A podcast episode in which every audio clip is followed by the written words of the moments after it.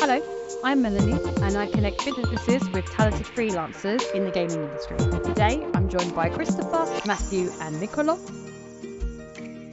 Hi everyone, this is Chris Bennett here and Nordic's Managing Director here at Evolution. We're committed to doing recruitment in a different way that adds value to both our clients and candidates by providing you with amazing speakers and leading edge discussions on what's going on in the tech scene at the moment. There are three reasons why you should contact me. If you would like to speak on the future podcast, if you are interested in hiring awesome tech data, product or gaming freelancers for your business, or if you are looking for an exciting new organization to work with, please get in touch. Thank you so much for listening and I really hope to hear from you soon. Please enjoy the rest of the podcast. Before we get into the topic, uh, let's just work our way around the room with some introductions. Uh, Matt, if you'd like to start. Hey, I'm Matt. I'm the C E O of Mystic Games. Um, we just started out making our first game. Um, I've personally been in the industry around seventeen or so years. Um, Rovio, King, Miniclip, Mag Interactive.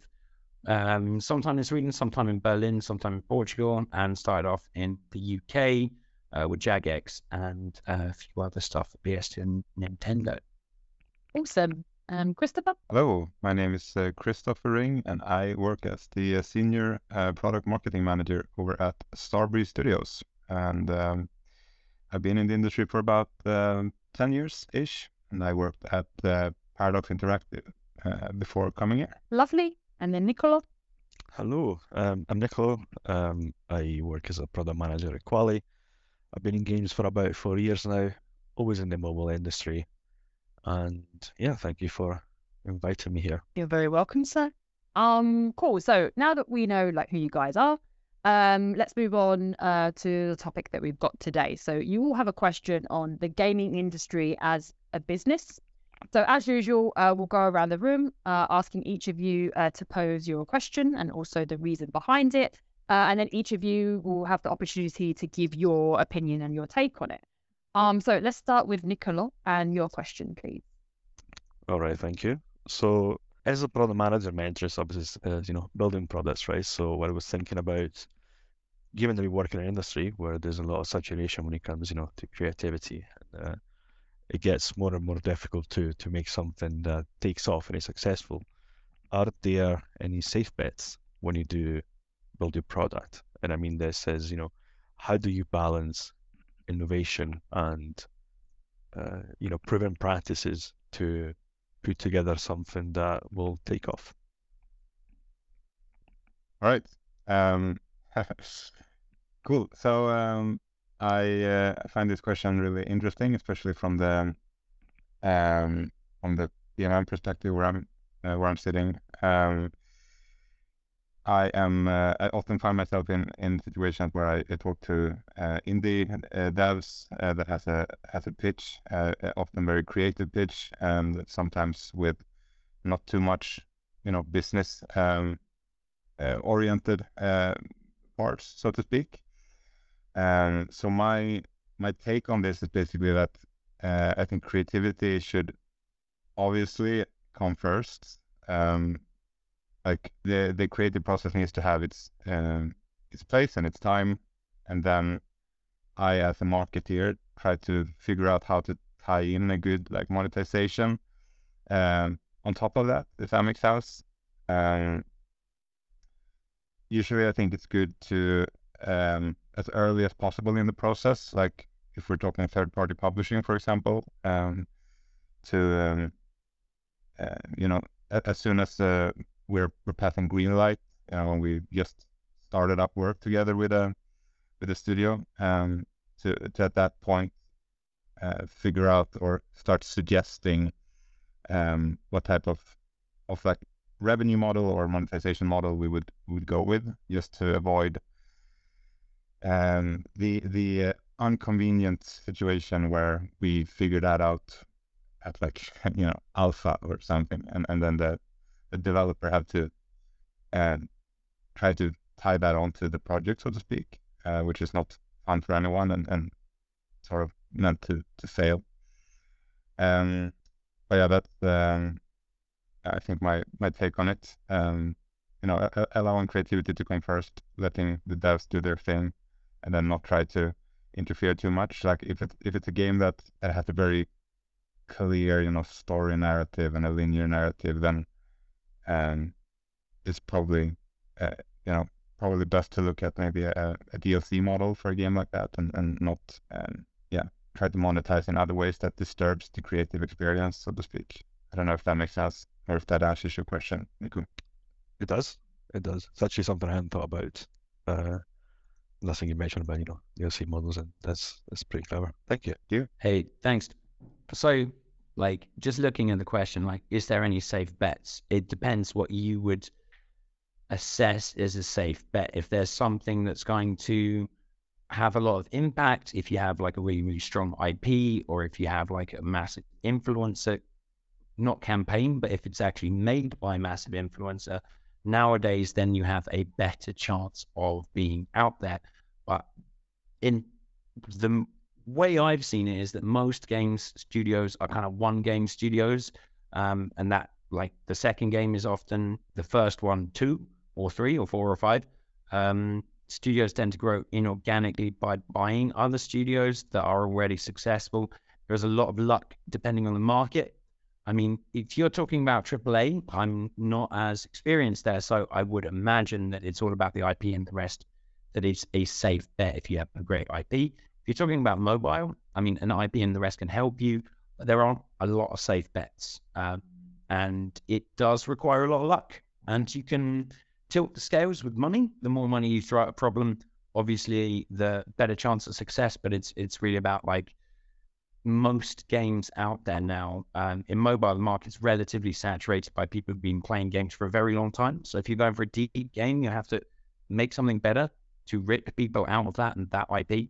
Um, if you're going for something more shallow, then you have to try lots and lots of ideas really fast and hope they hit, and also keep up to date with all of the latest marketing trends, the way you anal- analyze data, all of that. Even with a billion dollar company backing you, most of the games that you make will fail. Um, so you, when we set out to make games in bigger companies, it's not like we say, let's take a risky bet or a safe bet. Every game that we try in big companies is always the safest bet. It's always something related to what's going on in the market, where we think that will fit based on our expertise, or based on the development team available, or based even on the marketing budget, or that the area we're looking at. We try to, when we when we create new games, for bigger places anyway, focus on the safest bet. That's like, none of us are out there saying, let's do something absolutely crazy. In a large company, that will not fly. Um, in a small company, it doesn't fly either. So it's really like, um, the best way to say is there are no safe bets in mobile, potentially. Um, there are things that have been done before that you, if you believe you can do better, you then have to win by marketing. And in triple A, I would imagine that you can be relatively sure of chance of success based on I P, studio pedigree, existing fan base. However, is there any chance of success of a brand new triple A studio popping up? Depends who's in it, right? Backing it. Most success nowadays is about people, not necessarily products. That will get people to look at something. Products themselves, everyone likes to say that ideas are worthless. Um, don't quite believe that. Otherwise, you wouldn't get a lot of games um, actually changing things like P U B G and all of those battle royales. Um, but it's really, it's really about like the people now. That's my take. No safe bets, maybe safer people backing stuff. That is, uh, thank you for that. That's uh, very interesting. And I like how you, you know, you broke down between, you know, mobile and triple A, or, you know, P C console, and because effectively it's two different worlds. Uh, there, there's such, there's so much difference between them. Um, you know, what I personally believe on this, uh, it's something that I still, you know, in a way coming into terms, because, you know, as as a product manager, I'm not uh, usually the, you know, the creative person coming with the, with the creative ideas and the innovation. You know, my, my job is to make sure that something can be scaled and makes money and it can be successful. So, you know, what I see happening, and what I would like to uh, to continue to happen is, you know, whenever we have an idea, you know, studio big or small, uh, it, it matters to an extent. Uh, what I would like to see is, you know, if an idea is uh, clever, right? You come up with a design, something new that's not done been done before, which, you know, a lot oftentimes you, I feel like developers feel like, hey, we are the first ones doing this, let's just go on and do it. But is anybody asking for it? And that is my, you know, my big big gripe here, right? So a lot of the games out there, and I think it's an issue with a lot of the, the indie games as well, is there are brilliant ideas everywhere, but there isn't necessarily any demand for them, which is why it gets difficult at times to, you know, make a game fly. I've worked on games, you know, in the past that were brilliant. They had like bits of design that nobody's done before, and they just failed. They never made it past, you know, any uh, soft launch or beta launch, whatever you want to call it. And, you know, it just happens. And uh, so, you know, safe safe bets, I kind of agree, like, that there isn't a whole lot that can be done. There is a lot of money that can be thrown around, definitely. You know, if, if you have like a lot of backing, what you can do, you know, you do your market research, you do your player interviews, trying to understand where the players want this, which is, you know, next to impossible for smaller, smaller studios to do unless they have actual funding. And trying to go, you know, uh, again, I may be biased because of my role, but trying to go the, the data way, analytics way, right? Trying to see whether the market wants this thing. And then if it does, then then go for it. And but really, really go for it. And every step of the way, gather as much feedback as you can. Um, I, I'm a big, big fan, but also, you know, at times frozen when I need to, you know, decide on what to do next. And, uh, you know, if I don't have data, I cannot want to park whatever I'm thinking, because why take a risk when I know that there's a safer approach? And this may be down to my personality or down to my, you know, my past experiences. But yeah, trying to understand what other people want, what it is that you're trying to sell them. The, other than that, a lot of luck. Like you said, you need to get a lot of luck, and if you if you hit jackpot, you're gonna, you know, make money and make players happy. But it's like one in a million. Yeah, I think I think that the, what you mentioned about the research and data is uh, is interesting. Like um, I I've been. Previously in my in my career, I was very um, hesitant to, to make, you know, to, to make decisions without being backed up by the data, which I think is is a very, you know, um, it is a smart uh, approach to decisions. But but lately, um, I more and more started to uh, rely on, on my gut feeling, uh, like together with data. But I guess that's it also is a, I think an experience thing where you've been through similar situations in the past a few times, and you know that, like, okay, I could spend X amount of money on on research for the to solve this, you know, this problem, uh, or I could rely on, you know, my my team members' gut feeling a little bit more and just like go for it, um, which is probably uh, a, a comment that most marketeers these days wouldn't uh, wouldn't say it is wise, but I I feel like it gets me. It often gets me through the through the day, and it gets me to a decision, and and a lot of the times that's the important thing, that we just move forward and not get stuck in, uh, you know, will the players like this feature or will they not like this feature? Then, you know, we can either we can do a big big research study around that, or we can just say like we we believe that we know them well enough that they will enjoy this, um, and then move forward. Yeah, that's true. And I think version control is something people often forget about. I mean, maybe it's a bit different from for triple A, um, but in mobile, we have live games, we can update them. Um, and a lot of games as a service are also on console now. And if you have an idea, you are always correct until you put it in front of players. This is a common thing. People can debate either way. Um, but if the debate to do it or not is more expensive than the money it could potentially increase, if you're like arguing about changing the color of a button or some messaging or something, maybe the the time is better spent doing something else. Um, when it comes to when it comes to data, it can tell you a hell of a lot, and you can't be without it. But what it can't tell you is what is going to get found, seen, looked at, and then enjoyed. It can tell you you've got a terrible game, um, but you should be able to tell yourself if you have a terrible game very early on. So I mean, it's about testing a lot of stuff to make things succeed as well. But it's uh. Yeah, you make really good points about, are you making something players want? That's like one hundred percent of the games succeed because people want them. Um, so it's incredibly important that you can find those players to get in your games, um, to play them early. And it's it's not even just about feedback or whether you believe you're right or not. It's like, does that person open up their wallet and pay for your game? This will keep your lights on. And that's that's the whole point. It's um, it's trying to make something that people are enjoying enough that they will actually pay for it as an experience. And that's a high threshold. That is an incredibly high threshold considering the amount of stuff we get for free. Um, so it's it's an interesting one. And yeah, data is super critical on that as well, I believe. But yeah, um, it's it's basically about the time you take to do stuff, right? Um, the more more shots you take, the more chances you have to hit. Um, and then the more shots you take, the more data you get from that, which is also good. So yeah, yeah I, I wanted to uh, add one thing that actually, uh, Christopher, you mentioned, but it kind of relies on, it relays on what you said, Matt, as well. Like when it comes to the people building the game, right? The, the experience, and you know, you were mentioning about gut feeling, and it's something that uh, you know, over the years, as as you see situations, you, you tend to start recognizing patterns and knowing when something might take off or not, which is incredibly important, which is why what I'm seeing, you know, lately we're seeing a lot of newer studios popping in, and you know, it's the the industry as a whole is uh is going crazy, I think, in the last five years, and a lot of, you know, devs that have worked for, you know, big conglomerates, big companies for like ten, fifteen years are kind of branching off and doing their own thing, and oftentimes are actually having success.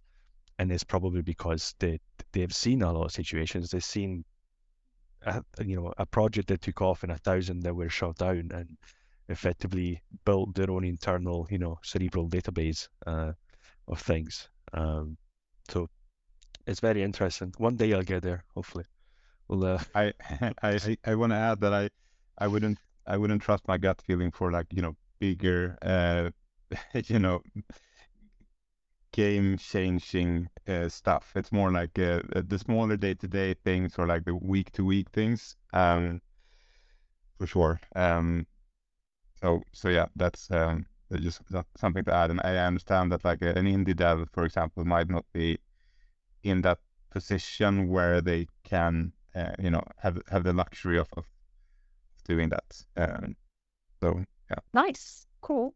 All right, let's move on to Matt's question. Yeah, so my question was to everyone, what is it about your second game after your first successful one that makes it so hard? Um, I have obviously too many opinions on this, but I'd like to throw it out to um, Nicolò, see what you think about this. Cool. This is a tough one. Let's uh, talk about a long question, right? Um, so, coming from, uh,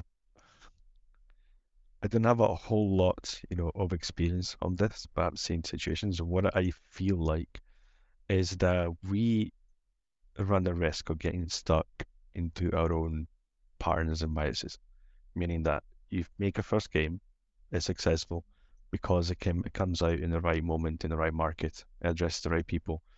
When you say, cool, I'm going to make the second one, but then the second one is going to take you, you know, two, three, four, five years to develop. And at that time, is it still relevant? Again, it kind of links back a little bit to what I was saying earlier. You know, is there a customer for what you're doing? And I feel like this is this might be one of the reasons why, you know, second games fail, or one of the reasons why, um, you know, it's uh, it's very difficult to to remain relevant with uh, with a sequel at times, especially when you stay in the same I P. And I have uh, uh, an opinion that's very close to me here. It might be a bit unpopular. I'm gonna share. Risking. So uh, take God of War Ragnarok, right, for example. I played the first one, loved it, got all the trophies. I played the second, loved it, got all the trophies. But effectively, from a design point of view, a second one to me felt a lot like a D L C of the first one. It takes the first one in space, expands on it, it adds new mechanics, but it's not a whole different game. You know, it's, it's basically building upon something that already worked. But for a game like God of War, it might work because the I P is incredibly strong. It's one of the strongest out there. There's millions of fans, people that have been waiting for years for a game, like a game like this to come out. And so in, in cases like this, the biggest risk was, you know, when the first, quote unquote, first God of War game came out, which had so many changes in terms of, you know, gameplay compared to, you know, the previous ones, you know, going a little bit more R P G, uh, you know, maybe a little bit slower, you know, not as action. Uh, so that was the big risk. But then, you know, in the second one, given the case we were discussing, it was almost like given that would have made money, right? That would have been successful. Now, take away the I P, take away something with an audience that uh, loves it so much, then it's you're basically back to square one. The fact that you're making a sequel to a game that has success does not mean that it's going to be successful, unless, again, you have uh, a fan base that's so big that you're basically cashing in on that.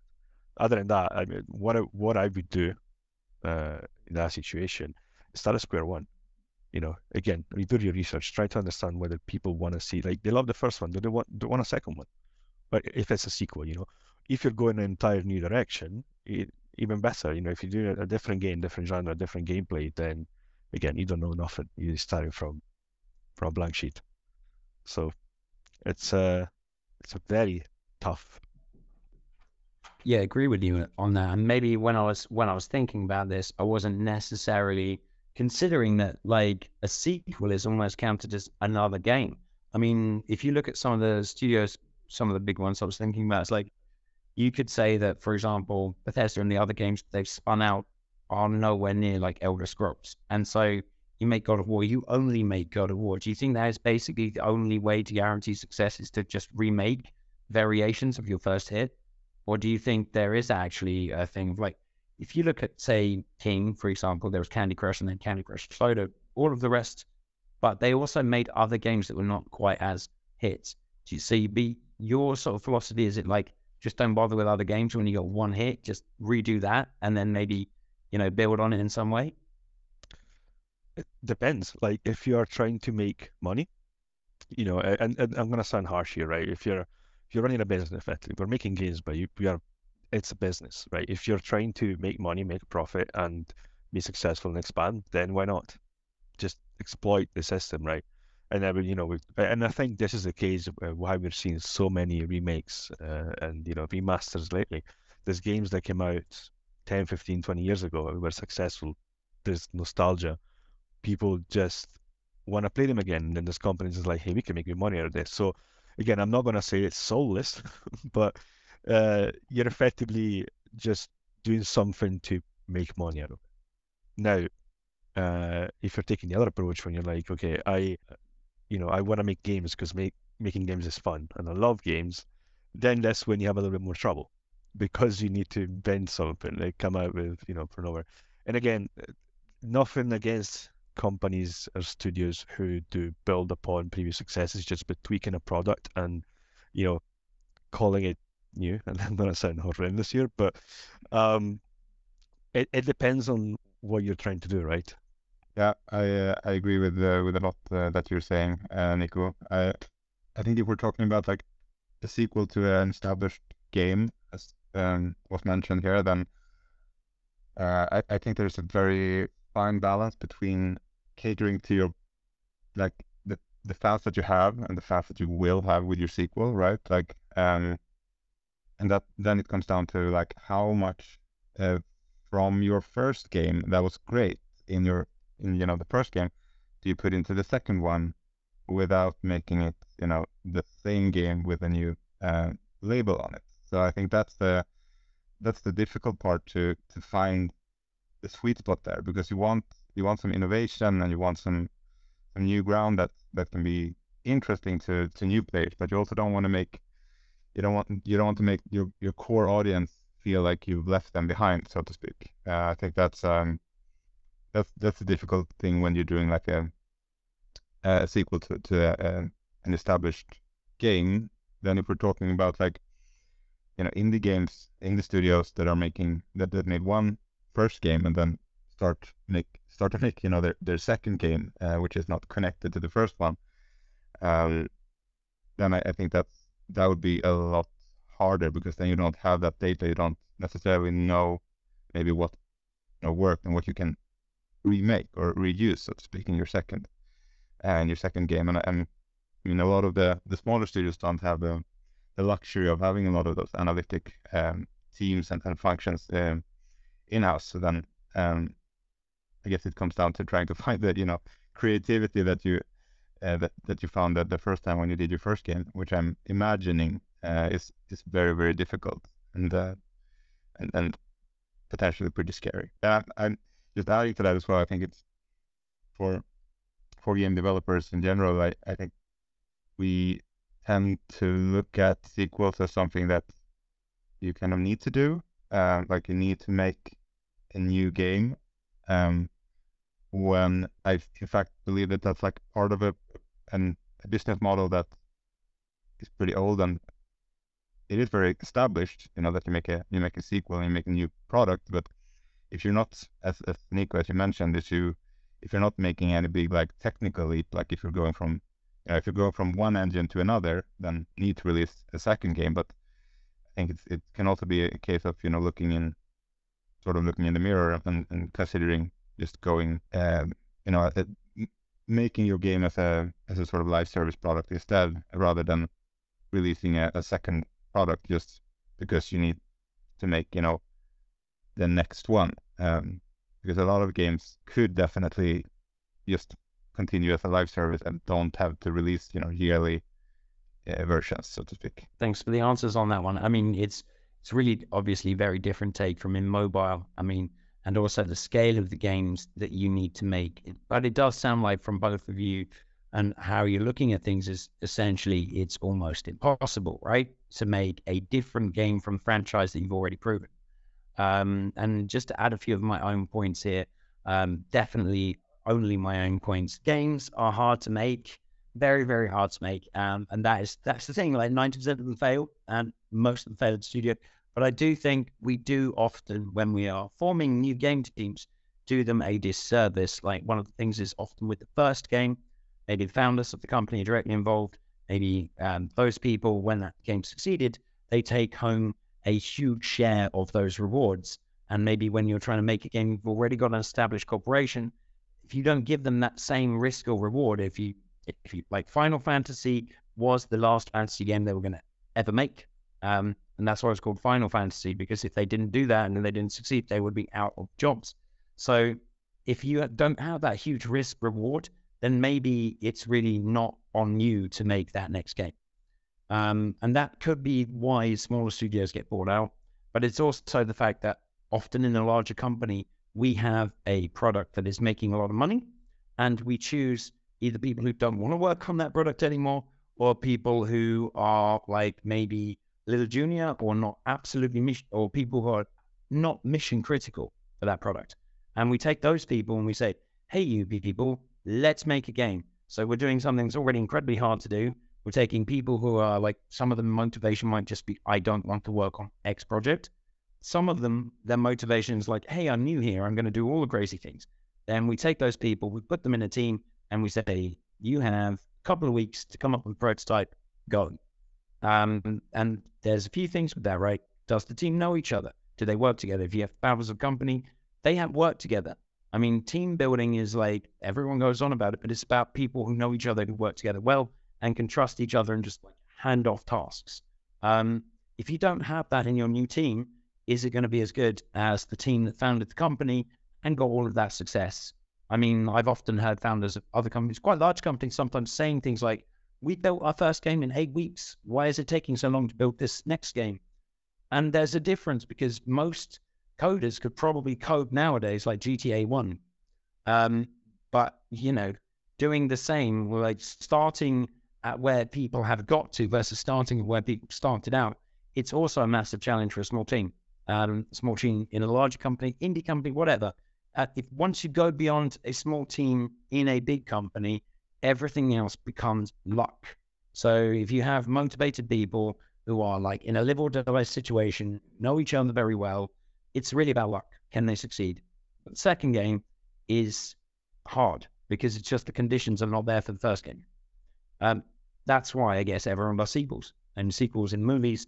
It's, I don't know how long it's been since I've seen some original I P um, at the cinema. Like, or even on on the games. Like, most of the games I play now have iterations of above four. Like, they made these games for this set of people who are the same age as us now, and they keep making the same games for us. Uh, So it's really funny. I just wonder what's going to happen with all the Gen Z's been growing up online and in Roblox. Are they going to make their own games and just ignore the rest of us? It's um, it's a you know different world. So. Yeah, definitely. I agree. I think what's going to happen is that we're going to all retire and enjoy our pensions and. No, yeah, care about that. No, but the one you made a really good point, and I just wanted to add uh, one last thing here, and about the people, because this is something that I, I never actually thought about before joining the gaming industry. You know, when I was a, a young person that just enjoyed games for what they were, and you know, when you buy you buy a game and it's got a studio or a, you know, but behind it, right?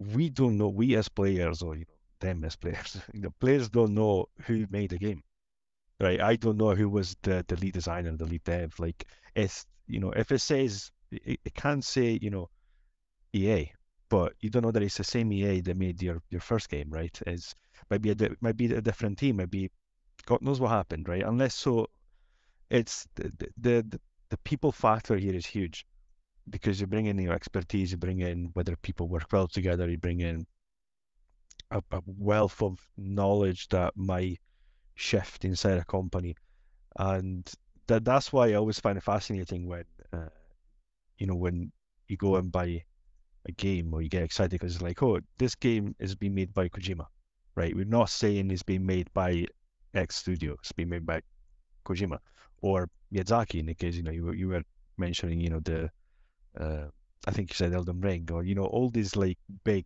design names that have become famous because time after time they would just hit it home. And uh, yeah, I think they might have an easier life, and this ties into the the first question I asked, because the I P in this case is the designer behind the game.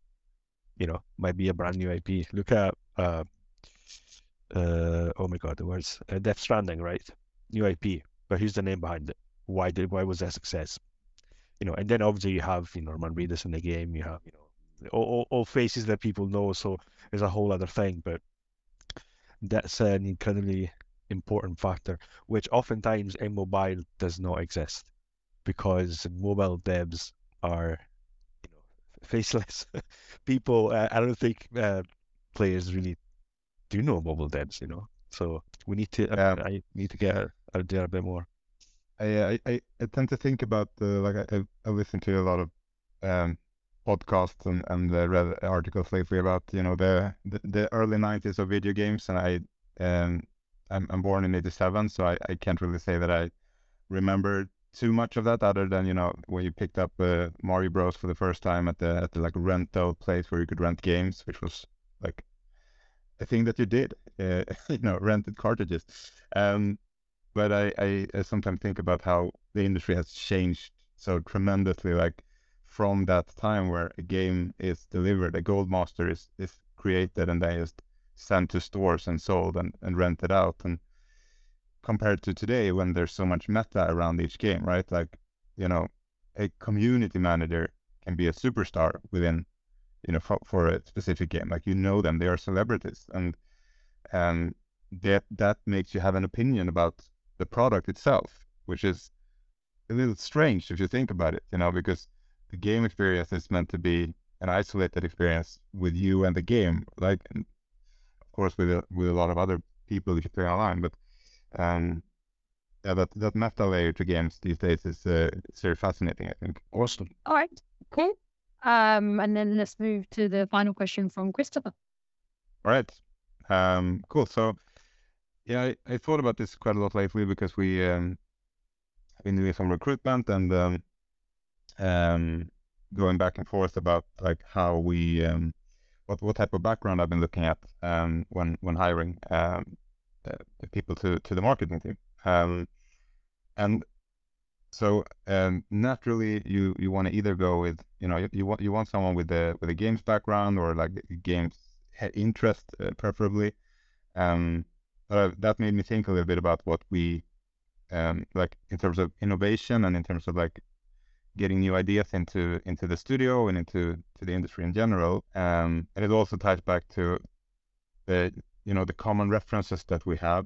Um, so you know when when you see games pitches these days, a, a lot of the time they stand on on a common like shared ground that we have. Um, you know, we, I'm, I'm, I'm pretty, pretty safe in guessing that we in this call um, have a lot of the same references as like Star Wars, uh, maybe, you know, board games, uh, Dungeons and Dragons, nineties video games, you know, um, which is great. But something that I've been thinking about is like, how does that affect the industry when we keep hiring people with the same type of, you know, pop cultural references? Um, because it's the safe bet, when, you know, on the flip side, uh, hiring someone from outside the industry, it might take longer to kind of onboard those people, and, and they need to, to get into, to, you know, the, the jargon and, and all that. But in the end, they can bring a lot of fresh perspectives and ideas.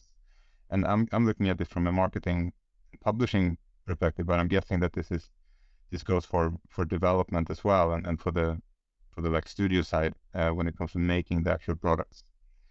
Um, not sure if this question made sense now when I, when I asked it like this, but I'll, uh, I, I hope it did. And I'll, uh, guess I'll send it over to, uh, to Nico. Any thoughts? Lots of thoughts. I'm trying to, to organize them so I don't flood them. Yeah, the question, the question wasn't very well organized. No, no, it's in, uh, in the asking. I understand that. It's all good. No, right. So personally speaking, and I'm going to take this into two stages, right? Should we think outside the box and do to hire outside the industry? I am, you know, uh, an example of this because my background is in financial economics. I didn't study games. Didn't study games. I I was always a gamer, and uh, but I was hired based on uh, you know, my, my knowledge, my qualifications, my skills, and then obviously I had to do a whole lot of training, a lot of, and a lot of mentoring was needed for me to kind of pick up the pace of it.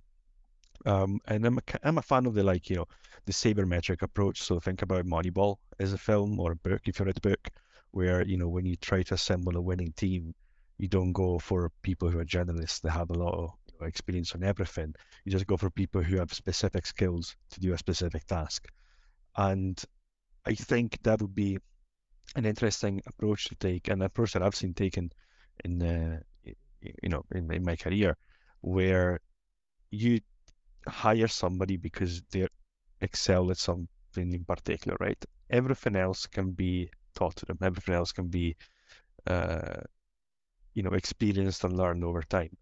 Now, taking an approach like this, you kind of open up to what you were saying of, you don't just keep it closing to, you know, quote unquote, our niche of, uh, you know, nineties pop culture, let's call it, right? So, you know, you, you get people outside that maybe had a different background, a different upbringing, or, you know, a different generation altogether. Somebody who has uh, fresh opinions, fresh uh, preferences. And I think, in a way, that's what is leading to, you know, what led to the last decade of expansion in game design. There's so many different games, so many different ideas that have come into the market. You know, that there's new, uh, you know, fan bases being created around. And I want to think, and I don't have any basis for this, which is just, you know, my personal belief, I want to think that this is why it happened. Because people, you know, obviously the industry expanded, so more people from the outside, let's go outside, not denigratory, you know, meaning behind it, but uh, people from the outside joined it and brought a whole new wealth of of ideas, and we should definitely do that. Because how do you evolve and succeed, right? You need to, you know, open up and change. You get stuck in your own ways, and we're not going anywhere. You know, if we're still making, you know, I, for example, love with all my heart Doom, right? But if we were still making Doom nowadays, I don't think the industry would have been, you know, as as big as uh, as it's become, because it naturally evolved over the years. So, yeah, yeah, makes sense.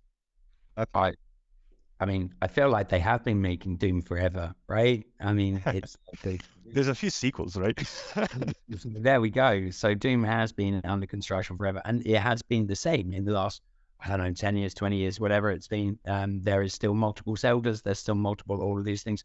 When it comes to specifically hiring outside of the box, for me, I think um, the main thing is to strip away as much as you can the kind of prejudices about around about culture and about that kind of understanding. Look purely at raw skills, and will that person be able to do what you ask them to do um, in time in and communicate with everyone else and the rest of the team. If they can do that, then it's all good for me. It's all good. But yeah, that's my point on it. Yeah, oh, that makes sense. Um, I think adding adding to this is also like um, um, I, I think you know a lot of us have a, have a very a large passion for what we do. Obviously, um, it's been clear when talking to you guys that we all you know we all kind of like video games. Uh, so, um, but but I think also when you when you look to hire someone who has that passion for the specific product product, it might be a win in the short term because you get someone who's you know willing to do everything for for the game in, in question that you're working on, uh, regardless of what game it is. But like, uh, I, I feel like in the long run, uh, it can lead to negative aspects as well, where you have someone who is you know lives for the product and lives for the game, uh, you know, in a way, um, and and might not have that ability to kind of turn off work, so to speak. Uh, because you know you, yeah, you go home and you continue to play the game, uh, you know, and then you go to work and you play the game and you talk about the game.